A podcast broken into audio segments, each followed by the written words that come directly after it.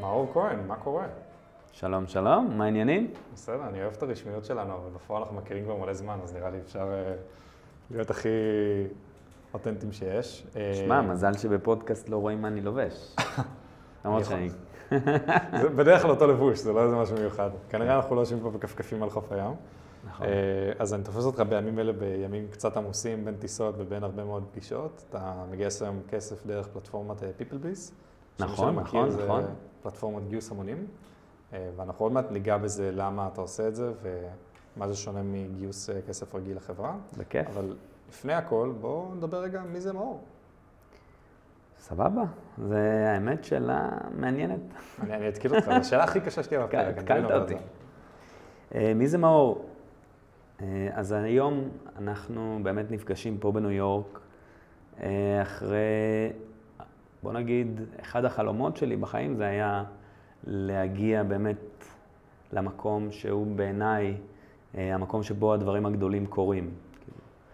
עכשיו, להגיע לניו יורק זה לא, מבחינתי, אתה יודע, זה, זה לא משהו ש... זה לא המטרה, אבל זה חלק מהדרך. אבל כשאתה שואל מי זה מאור, אז יכול לקחת אותך קצת אחורה. אמ, אני הייתי, אתה יודע, בצבא ביחידת דובדבן, אה, שלוש שנים. אחרי הצבא רציתי באמת לבדוק את הגבולות, לבדוק את היכולות.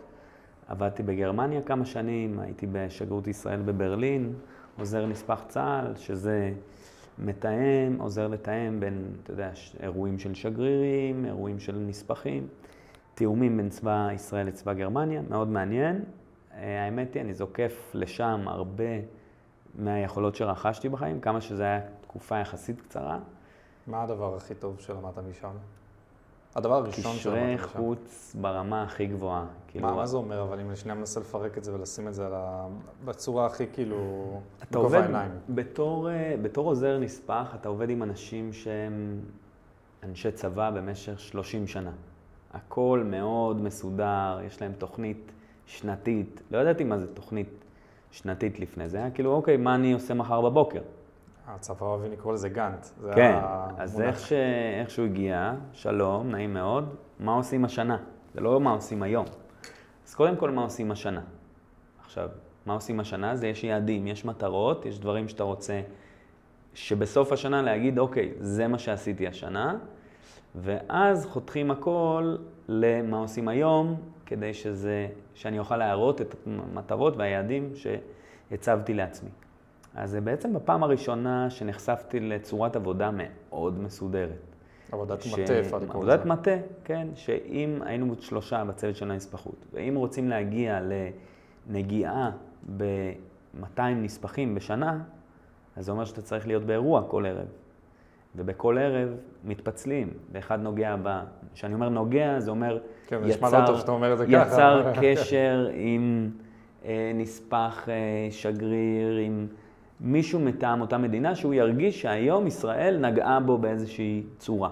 קול, אוקיי. זה, זה, ה- זה המונח אה, נגע. אגב, זה מונח שגם משתמשים בו היום בעולמות של אה, סטארט-אפים ומכירות. אה, נגעת בליד הזה, נגעת בליד ההוא, ליד, לקוח פוטנציאלי. אז, אז כבר אז זה היה כאילו, אוקיי, ממש כאילו למדתי לעומק כל ערב אירועים, וכל ערב אתה צריך כאילו להיות מאוד ייצוגי, מאוד מכבד, כל דבר נמדד. איך שאתה נראה, איך שאתה מגולח, ואיך שאתה אה, הולך אפילו, איך שאתה מדבר. אה, וזה היה חוויה מאוד, אתה יודע, הייתי אז בן 22, נפגש כל יום עם מקבילים שלי שהם בני 40, ואני צריך להיות על אותה רמת שיחה. זה, שלמד, זה שידעתי גרמנית, זה עזר לי מאוד וואלה. בגרמניה, למדתי את זה שם, וזה, עד היום אני עוד משתמש בזה, וזה עוזר לי בפגישות. אבל זה, זה מגניב. סיימתי שם, חזרתי לארץ, רציתי להתחיל ללמוד. קיבלתי מלגה מארגון שנקרא FIDF ללוחמים, נותנים מלגה. אה, זה בעצם, אתה יודע, היה כאילו, אז זה היה בזמנו, אם, לא יודע אם אתה זוכר, כל הבלגן של המילקי. מה זה הבלגן של המילקי? אה, כל הישראלים אמרו, "במ- המילקי בגרמניה יותר זול, המילקי פה יותר יקר, היה את המחאה הגדולה. פתחו לנו אוהלים מחוץ לשגרירות, כאילו זה היה, אתה זוכר, במחאה הציבורית, על יוקר המחיה. ואז החלטתי דווקא בעיצומה של הזה לחזור לארץ. ואני זוכר אז בזמנו, כתבתי פוסט בפייסבוק, המילקי בארץ יותר טעים, למרות שהוא יותר יקר. אז כאילו אין מה לעשות, בגרמניה יש מילקי יותר זול, אבל זה לא, שום דבר לא ישראל. לא מחליף בעיניי את ישראל. אה, חזרתי לארץ, עשיתי תואר ראשון ושני, עשיתי תואר ראשון בניהול, שיווק ותקשורת, ונועל, ותואר ראשון נוסף במשפטים, אה, וגם השלמתי תואר שני במשפטים אה, ופיננסי, באותו מקום, במכללה למינהל. במקביל לזה גם התנדבתי והייתי בקשרי חוץ בעמותת הסטודנטים. בדרך העמותה דווקא הבאתי הרבה מהיכולות שרכשתי בשגרירות, ושם הוצאתי במהלך התואר כסטודנט, גם גייסתי כסף מהמכללה עצמה, אבל גם הוצאתי 175 סטודנטים כשגרירים, בין אם זה בהפסקות בין הסמסטרים למדינות עולם שלישי, שעשינו שם התנדבויות אה, בפיליפינים, בנפאל, הוצאנו משלחת לפולין של אנשים שאף פעם לא היו במחנות ההשמדה, כולל אני, בחיים לא הייתי כאילו בתיכון, לא היה לי אז את האמצעים לעשות את זה, ותמיד היה לי חלום כאילו שאני עוד אהיה במשלחת. אז אה, ארגנת משלחת. אז ארגנתי משלחת, לא... כן, ארגנתי משלחת של 40 סטודנטים. היה מדהים, מדהים, מדהים. מאוד מאוד מרגש. רגע, אז אם אני שנייה חוזר לנקודה שאמרת מקודם, גייסת כסף פעם ראשונה בחיים שלך בגיל 25, 6? כן, כן, בתור סטודנט. באתי ל... זה היה בעצם תוכנית יזמות לסטודנטים במכללה למינהל, בעצם לא היה עדיין, אתה יודע, היה את IDC, שהיה את זה, ו- ושמענו כזה בצד של האוזן כל הדברים שהם עושים שם, ו- ואני כזה, רגע, למה, כאילו כבר בברלין הייתי מסתובב בסצנה של סטארט-אפים, והייתי הולך לערבי pitch night, והייתי הולך למיטאפים, והייתי רואה כאילו את כל הסצנה הזאת של היזמות, וזה כבר התחיל לדגדג לי, וב, ובמכללה אני זוכר שרציתי כאילו לעבוד על... תוכנית משלי, ולא היה שום פלטפורמה עדיין, כאילו לא היה עדיין... היה קורס יזמות של שתי נקודות זכות, כאילו זה, זה מה שהיה, כאילו לא היה לא עדיין... מספק. כן. ואז באתי למרצה של השתי יחידות קורס הזה, ואמרתי לה, תקשיבי, צריך לעשות משהו, ואז היא אמרה, כן, אני רוצה, אבל אין תקציבים, ובלה בלה בלה. אמרתי לה, תקשיבי, יש לי, יש לי תוכנית, אני רוצה להוציא תוכנית יזמות לסטודנטים, שלא רק ממנהל עסקים יוכלו לבוא ל...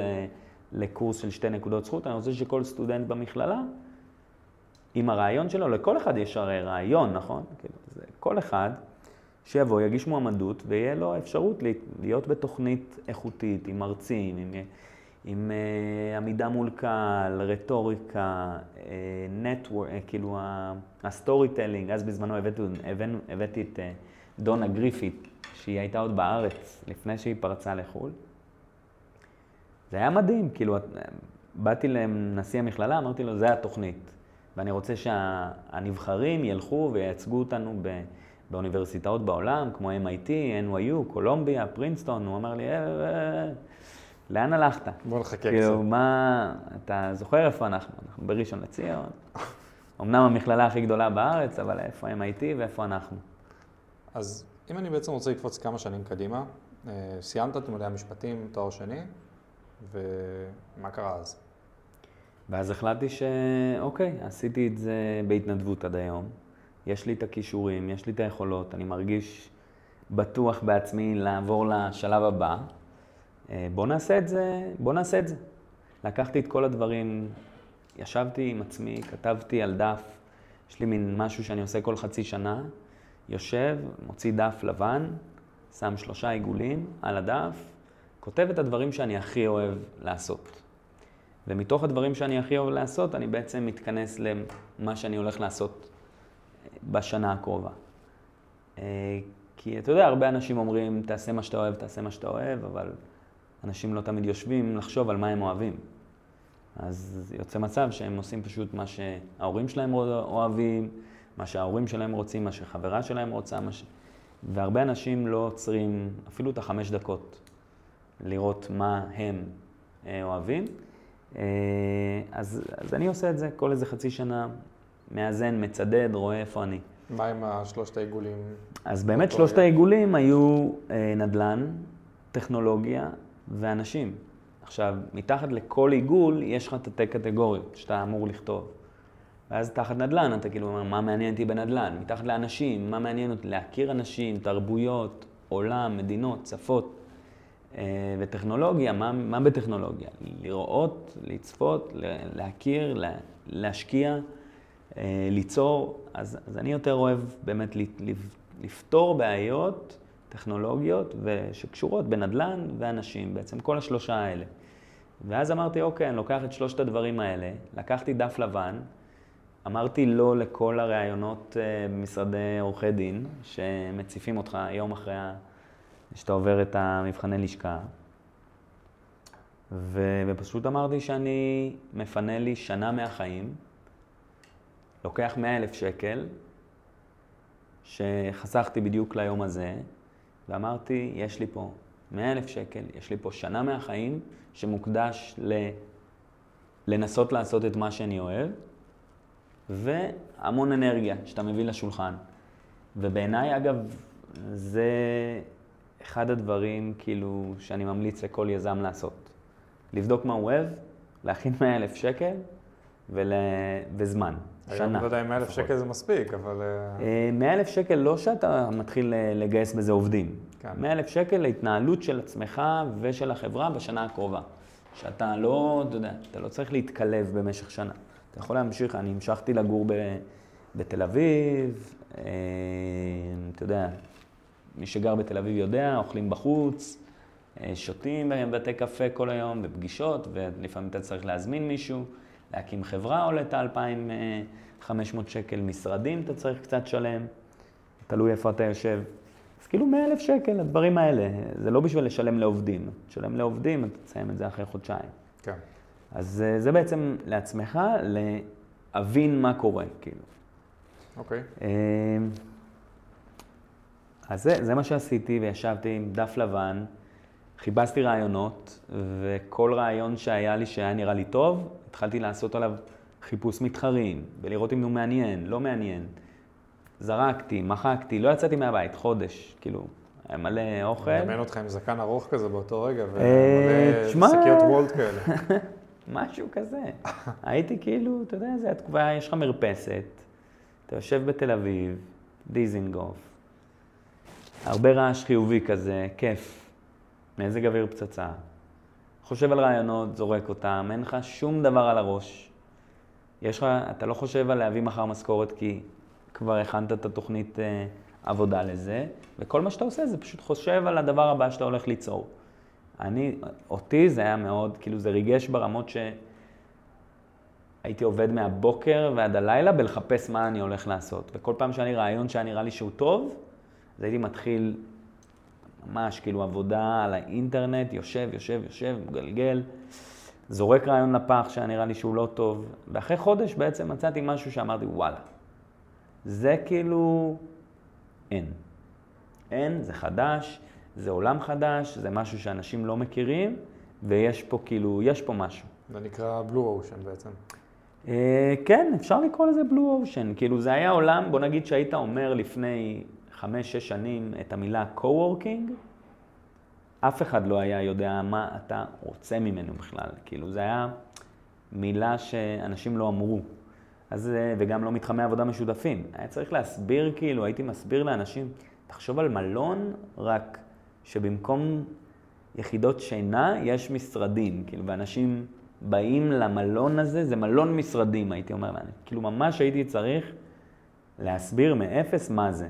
עכשיו, מעבר ללהסביר לזה, הייתי צריך למצוא, הרעיון בהתחלה, אגב, אם לא ציינתי, כי כל סטארט-אפ מתחיל ממשהו ואז... עושה פיבוט למשהו אחר לגמרי. מתפתח כן. אה, עם החיים שלו למשהו אחר, כמו שקרה לנו.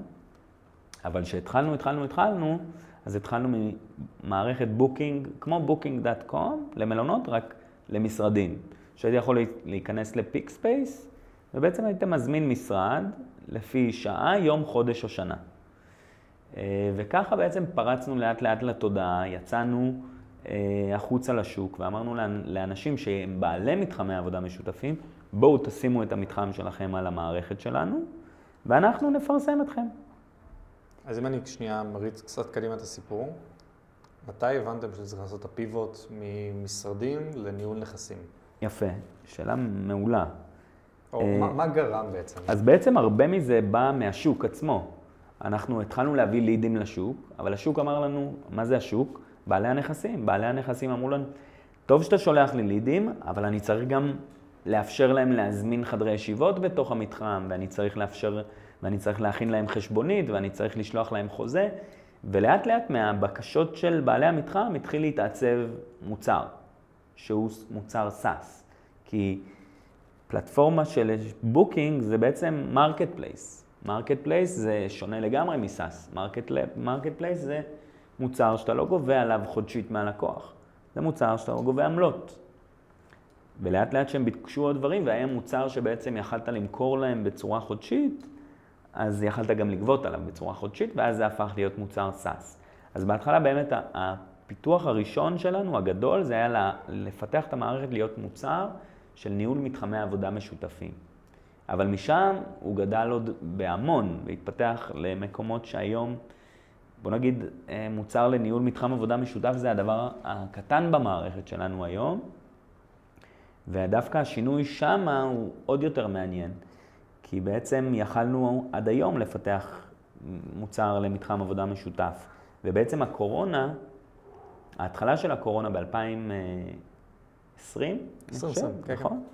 2020, אה, אז בעצם זה, זה היה המצב שגרם לנו לצאת מהגבולות של מתחמי עבודה משותפים, כי כל, באחת בעצם, כל מתחמי העבודה המשותפים סגרו.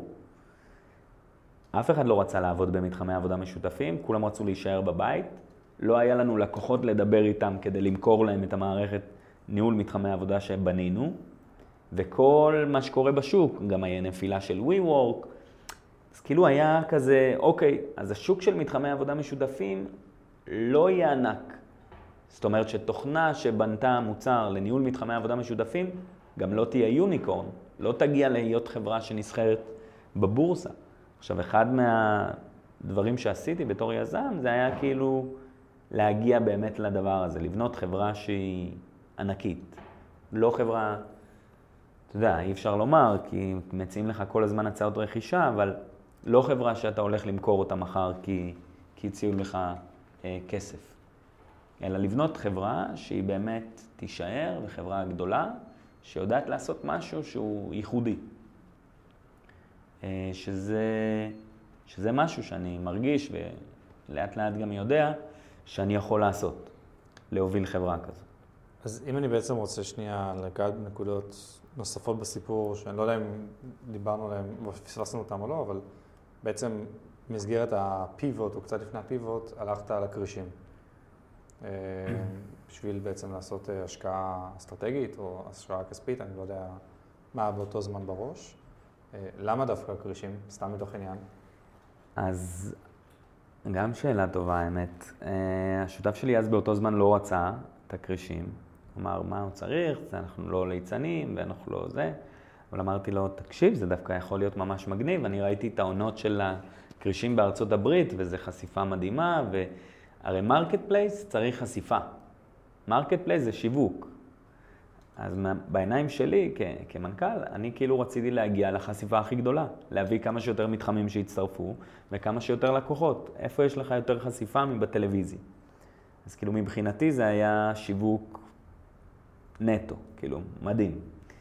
אה, עכשיו, אנחנו מילינו את ה... אתה יודע, מילינו את הזה, עשינו את האודישנים, לא חשבנו שיקראו לנו, וגם לא, לא ראינו עדיין איך זה נראה בארץ. כי אף פעם לא... כאילו, היינו הפרק הראשון, והיינו הצילומים הראשונים לפרק הראשון. כאילו, גם לא ידעו מי הכרישים. כאילו... ממש אה, נפלו, עשו עליך כאילו גילוח על כל הזה. כן, okay. אוקיי. כאילו לא ידעו מי, מי זה דובי, מי זה דובי פרנסיס, או מי זה... אה, זו, כאילו, לא, לא ידעו. פשוט זה היה חדש. אני זוכר שאני עמדתי להיכנס לחדר והביאו לי את הדף עם החמישה, אמרתי כאילו, מי אלה? ואז הסתכלתי על דובי, אמרתי, אוקיי, זה נראה לי הכי מתאים למה שאנחנו עושים, בוא נכוון את, ה, את הדיבור אליו. זה היה הפיץ' הראשון שלך? אי פעם מול investors? אמ, אז כמה שעות לפני שהייתי מולם בכרישים, אז הייתי אה, בבית של כריש אחר, אבל כריש אולי קצת יותר גדול, אה, בלונדון. אה, מאוד מוכר, אה, טייקון כאילו גדול מאוד בארץ. הוא עניין אותו מאוד מה שאנחנו עושים, והוא רצה בעצם אותי אצלו, כמנכ"ל בקבוצה. הוא בדיוק גם נכנס לעולמות של מתחמי עבודה משותפים. היום יש לו מתחם עבודה משותף מאוד מוכר בישראל. ואז בזמנו הוא כאילו רצה אה, לרכוש בעצם את החברה שלנו, ושאני אעבור לנהל אה, אצלו בקבוצה. אז זה היה יום כאילו מטורף, אתה יודע, אתה מגיע, מטיסים אותך ו... ולוקחים אותך מהשדה עם אה, מכוניות כאילו מטורפות שבחיים שלך לא ראית, וכל מיני דברים, אתה יודע, הכל נוצץ, הכל מדהים. אה, ואז הגיעה גם ההצעה, ואמרתי שקודם כל זה היה מאוד מכובד, ו- ואמרתי שאני אחשוב על זה, ולפני שהספקתי לחשוב על זה, אני עומד מול אה, חמישה כרישים ומקבל עוד הצעה. אז איך בראש שלך, עדיין פודקאסט לקבלת החלטות, אז אני שנייה רוצה לקפוץ כזה לא- לאותו רגע בראש של מאור. וואו, זה מצוין. ראית איזה פודקאסט רפרנס? לקבל... יפה, איזה? חיבור. ראית? אז אם אני שנייה רוצה לקפוץ ל... האמת, זו החלטה מטורפת, כי ברגע שאתה מחליט כן לדובי, אז אתה בעצם אומר כן, לא למשקיע השני. זו. החלטה כפולה, זו החלטה בתוך החלטה. אה, זו החלטה מאוד קשה, אבל תוביל אותי, אבל לפני שאתה אומר, כאילו, מן הסתם ברור מה החלטת, אבל תוביל אותי, מה היו השיקולים באותו רגע? בפרספקטיבה שלך, מהעיניים של מאור, וגם כמה משקל היה לך? זאת אומרת, האם היית הגורם היחיד שיכול לקבל את ההחלטה, או שהשותפים, העובדים באותו רגע גם היו חלק מאותו דבר? זה שאלות מצוינות שאתה שואל, האמת היא. אה, אתה יודע אם אי פעם חשבת על זה, דרך אגב. לא, זה, זה שאלות מצוינות, יש לי את התשובות, אבל אה, לא, לא זוכר שדיברתי עליהן. אה, אז מהבחינה של ההחלטות, הייתי הגורם העיקרי לקבלת ההחלטות. לא הייתי הגורם היחיד, אבל הגורם העיקרי, לפחות ככה, לפחות בהרגשה. אה, וספציפית לפני שנכנסתי לכרישים, אז דיברנו על כל סוגי השאלות והמקרים שיכולים לקרות, ומה אנחנו נגיד במידה ויציעו לנו את הדברים שאנחנו רוצים. זאת אומרת, כאילו, ברגע קבלת החלטה אני כבר, היה לי את הרשות להחליט מה שאני רוצה בלייב. לא הייתי צריך לצאת ולהתייעץ. הכנת כאילו תרחישים מוכנים כן, הכנו את. כל התרחישים, אוקיי. ובעצם היינו מוכנים כאילו לכל התרחישים, ואמרנו, אם יציעו לנו דבר כזה נגיד ככה, ואם יציעו לנו דבר כזה נגיד אה, אחרת. אבל בעצם כבר היה לי את הרשות, מה שנקרא, להחליט. אה, כשהיינו אצל, אה, כשהיינו בלונדון, אז בעצם שמה לא, לא יכלתי להחליט במקום. למה כאילו, לא? הוא אמר לי את זה גם, האמת היא, אה, שנפגשנו אצלו. הוא אמר לי, אני חושש מדבר אחד, אתה, שאתה יזם. ואז לא הבנתי את זה.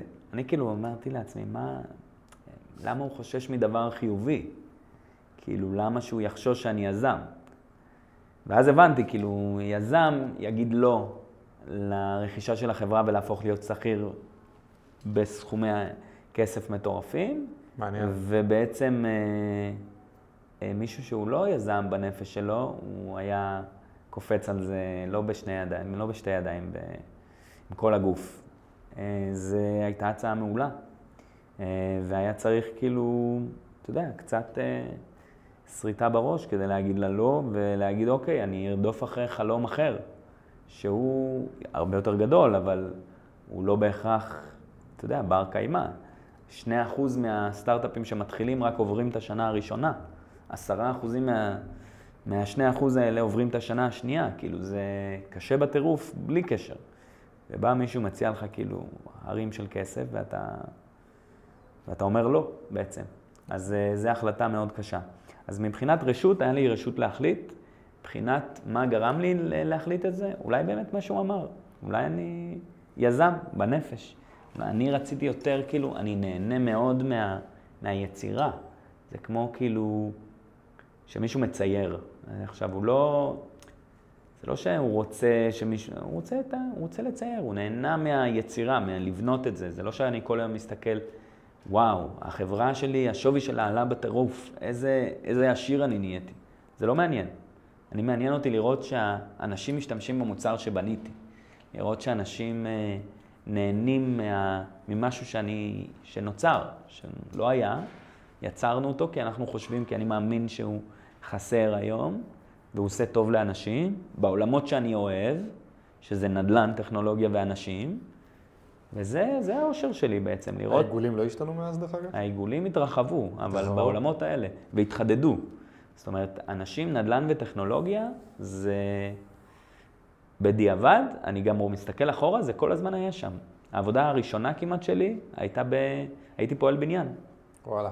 בחברה של רק, ישראל, רק יהודים, רק ישראלים, והייתי הולך לפני הצבא, כל בוקר, שקית שחורה, כמו פועל, שקית שחורה, לח, חצי כיכר לחם, שמנת, הולך לאתר, בונה. מאפס, ממקום שהוא כאילו היה ריק, עד שעזבתי היה כאילו שלוש קומות, וילה, פייפייה, ו... ברור עכשיו שהרבה יותר קל למכור את הפרק מפועל בניין ליזם אה, וסטארט-אפ. זה כאילו זהו, מכרת לי את זה כאילו על מגע של כסף. סטארט-אפ בפרופטק. בפרופטק, זה בכלל אה, זה. כן, אז שמע. אם אני רוצה לחזור לאותו רגע שלך בכרישים, אתה בעצם עושה את הפיץ', פעם ראשונה או שנייה בחיים שאתה עושה פיץ' ב... בטח בטלוויזיה, נראה לי זו פעם ראשונה. אגב, גם אני בא מרקע של פחד במה, כאילו. אז, אז כאילו... בכלל זה מוסיף את כל הזה. כן.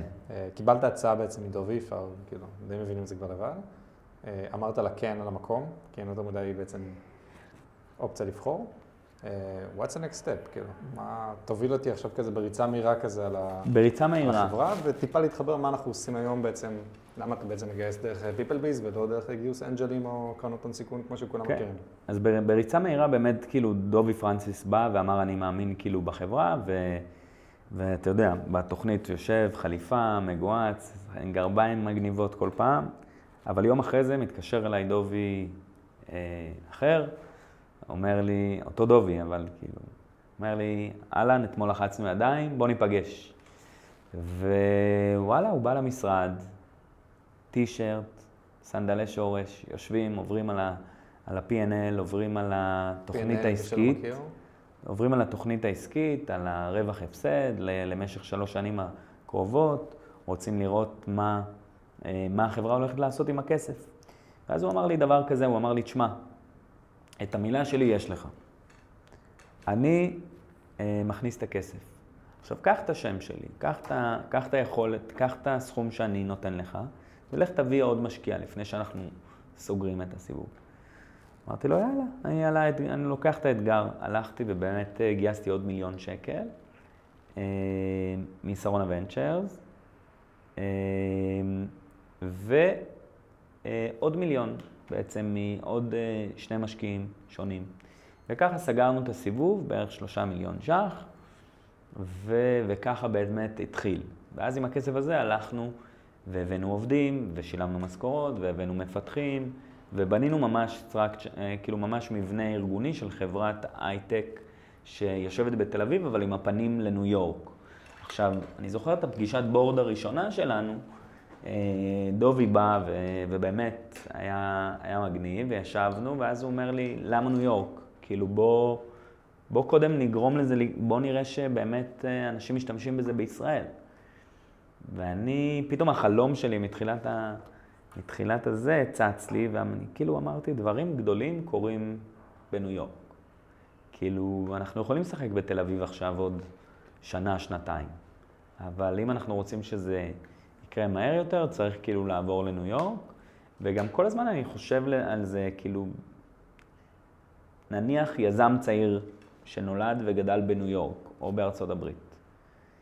מה, הוא הולך לשחק בסטארט-אפ שלו שהוא מתחיל בישראל למשך שנתיים? שהוא מתחיל? לא, הוא מתחיל בניו יורק. מתחיל פה, כי הוא פה. אז כאילו, למה, למה להתחיל במקום שהוא לא השוק כדי, כדי מה? כדי שאולי... אה, אז פשוט אני חשבתי לעצמי, יש לי את האומץ, יש לי את היכולת. בוא נעשה את זה, בוא נלך לניו יורק. כמה מזוודות הרסת באותו רגע? האמת לא הרבה, אולי אחת. באמת? כן. אני אפילו, אחת. לא, אני אפילו אורז יותר. אני טס לשבועיים, שלוש. עזבתי אחת, אה, ארזתי אחת, לקחתי סאבלט, וכל פעם הייתי כאילו חודש פה, חודש פה, חודש פה, חודש פה, עד שהתמקמתי. אה, זה היה כזה שנה של back and forth כזה, שהלוך חזור, עד, ש, שבאמת אמרתי, אוקיי, אני עובר אה, סופית לניו יורק. אה, בין לבין גם קיבלנו עוד הצעת רכישה אה, מפתה דווקא, אפילו יותר מהצעת רכישה בלונדון, וגם אותה החלטנו בסוף לא לקחת.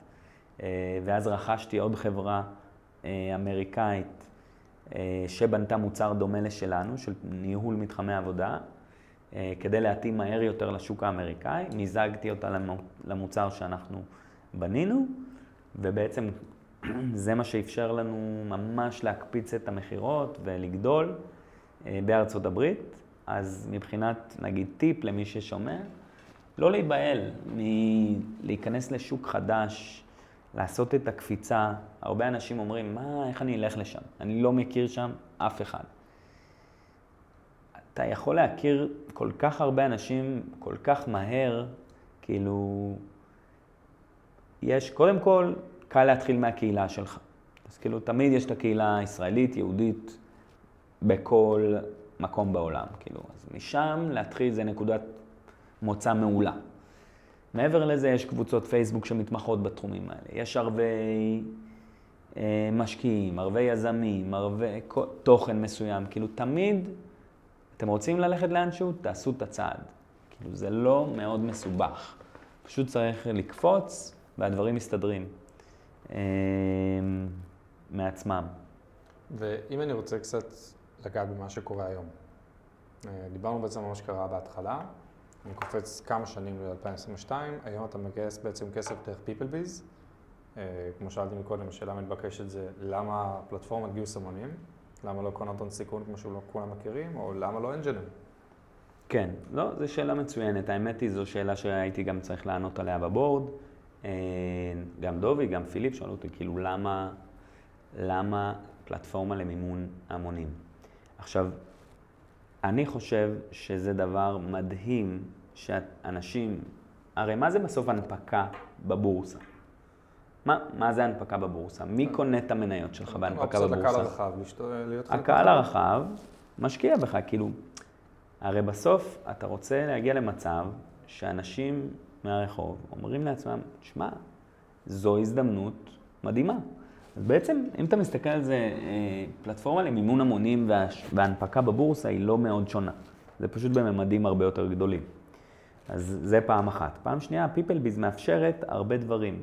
מבחינת אה, שיווק, מבחינת להוציא את השם החוצה, מבחינת מיתוג, מבחינת לקוחות, העובדים. העובדים הכי טובים שלי זה עובדים שנכנסו כמשקיעים ב PickSpace. זאת אומרת, אנשים שבאו ואמרו, אני מאמין בזה, ואז פנו אליי ואמרו לי, אני רוצה לעבוד איתך, כי קראתי את זה ואת זה ואת זה עליך, ו- וזה, ואני רוצה להיות במקום הזה, אני רוצה ליצור יחד איתך. ובאמת העובדים, היום מנהל הפעילות שלנו בישראל, הוא התחיל כמשקיע מ-PeopleBiz. התחיל, לא ידע כלום, בא כמתמחה, היום הוא מנהל פעילות בישראל. אה, השת"פים הכי טובים שלנו, דרך משקיעים. הלקוחות שלנו משקיעים בנו דרך PeopleBiz. הלקוחות, כאילו הלקוחות שמשתמשים כל יום במוצר, ברגע שנפתחה השקעה, הם היו מהראשונים לבוא להיכנס. אז כאילו, זה כמו הצהרת אמון הכי מדהימה שאתה יכול לקבל. זה כאילו, זה נותן לך כיוון לדרך, אתה אומר, אוקיי, אני בכיוון הנכון. כשאתה רואה שתוך עשרה ימים נכנסים 200 משקיעים, זה מדהים. אז uh, אני רואה בזה המון דברים חיוביים. Uh, זה משפע, משבח את המוצר שלנו. זה גם איפשהו, זה מחייב אותך לעשות ניקיון בסדר פסח בחברה. למה שאתה, בעצם? כשאתה עומד מול הקהל הגדול, כן? אתה בעצם עומד ערום, אתה אומר, הנה אני, זו החברה, הנה טבלת הכנסות, הנה בעלי המניות בחברה, הנה טבלת המניות. זה מה שעשינו עד עכשיו, לשם אנחנו רוצים ללכת. תשפטו. זה התוכניות שלנו, זה המוצר. מעניין אתכם? כן או לא? ואנשים מצביעים ברגליים. וברגע שהם עוברים, עזוב, אפילו אם הם לא עברו על כל הנתונים, אבל אתה הכנת בתור מנכ"ל, הכנת את כל הנתונים שאנשים כן יעברו אליהם, נכון? אז ביצעת סדר מאוד גדול בחברה, וזה חוזר, זוכר את השאלה של מה אני אוהב לעשות?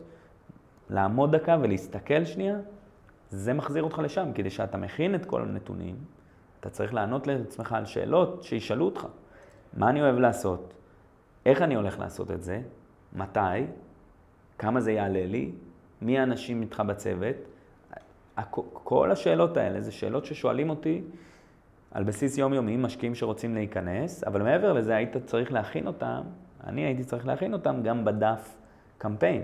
אז בעצם זה עושה המון סדר, גם לעובדים, וגם, לה, כמנכ"ל. וגם לי כמנכ"ל, כן. אז uh, אני מאוד אוהב. האמת היא, כל סבב גיוס עושה את הסדר הזה. אני מרגיש שמימון המונים קצת יותר, כי אתה תחת זכוכית מגדלת. מדהים. ומאור, אני אשמח לסיים את הפרק. אנחנו כבר מדברים 37 דקות, אני לא יודע, שם לב, אמרתי לך זה עובר. וואו, זה טס, יאללה. אשמח לסיים את הפרק עם איזשהו טיפ שלך. לא יודע, אוקיי. לאו דווקא קשור לגיוס המונים, למשהו שחווית לאחרונה, משהו שלאורך השנים, יש לי טיפ מצוין. אתה אומר, זה חייב להגיע לכל אחד. יש לי טיפ מעולה, האמת, אה, וזה קשור דווקא למשפחה. אה, אני זוכר, אחד הלקוחות הגדולים שלי, כאילו, אני חששתי מאוד ממשפחה, מחברה, מקשר רציני, מבטח ילדים, כאילו. אז uh, אני זוכר שאחד מה, מהלקוחות הכי גדולים שלנו, הוא אמר לי, תשמע, אתה תראה, שיהיה לך משפחה, יהיה לך ילדים, אתה תצליח אפילו עוד יותר. למרות שאתה עובד פחות, כי אתה תהיה יותר ממוקד. בזמן, ש... בזמן שנשאר לך, אתה, לא רק אתה תעשה את מה שאתה צריך, אתה תעשה יותר, ואתה, כי אתה חייב לעשות יותר, וגם יהיה לך הרבה משמעות לחיים. ולא לא בהכרח הבנתי, אתה יודע, אומרים לך את זה ואתה רווק, אתה מה עכשיו, זה כמו שאתה שומע איזה ילד בוכה ואתה לא, לא בא לך, שהוא לא שלך. אבל... שהוא שלך אה, ואתה לא יודע את זה, אבל... כן, אבל uh, ברגע שנכנסה באמת, אגב, לבחור את האישה שלך, זה הדבר אחד, זה הטיפ חשוב, לבחור טוב, כי זה מדהים פשוט. אה, וילדים זה גם משהו שהוא פרייסלס, אין לו מחיר. אה, ואני מאושר הרבה יותר אה, מאז, וזהו, ואני ממליץ לכל אחד לש... לנסות לשלב את זה, לא לפחד.